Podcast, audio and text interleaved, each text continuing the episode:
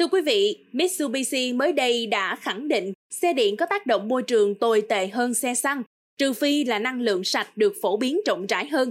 Điều này liệu có đi ngược với quan điểm hiện tại của nhiều chuyên gia? Mời quý thính giả hãy cùng tìm hiểu về vấn đề này trong số podcast Báo Tuổi Trẻ ngày hôm nay nha.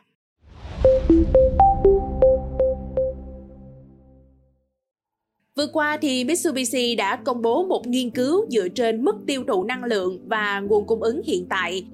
Kết quả cho thấy là xe điện gây hại cho môi trường ở Úc hơn là so với xe xăng. Oh no. Thông tin này khá tương đồng với những gì mà người đồng hương của Mitsubishi là Toyota từng đưa ra.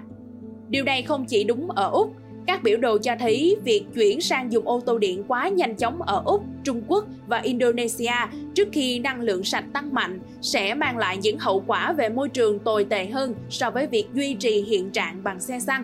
Chỉ có châu Âu mới cho thấy việc chuyển sang sử dụng xe điện mang lại hiệu quả tổng thể, bởi ở đây sử dụng năng lượng sạch trên quy mô lớn.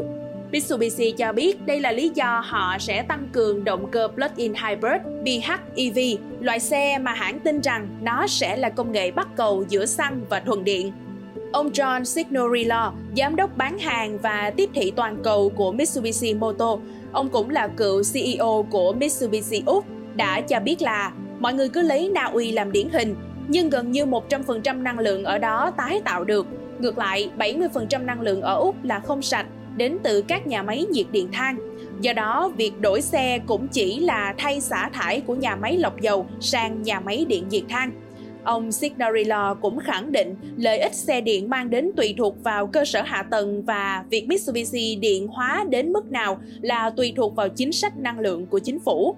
Nhưng có một thực tế phủ phàng là cần hàng tỷ đô la Mỹ để làm điều đó và mất rất nhiều năm để thực hiện chuyển sang năng lượng sạch hơn. Ông còn nhấn mạnh Plug-in hybrid chính là cách giảm lượng khí thải ngay mà không yêu cầu về cơ sở hạ tầng phải thay đổi. Xe plug-in hybrid có thể giảm 84% lượng khí thải từ ô tô ngay bây giờ. Mặt khác thì xe điện bẩn không chỉ do nguồn gốc năng lượng. Theo Mitsubishi, việc sử dụng đất hiếm và khoáng sản quý vừa là rào cản giảm giá xe điện, vừa là tác nhân gây hại cho môi trường.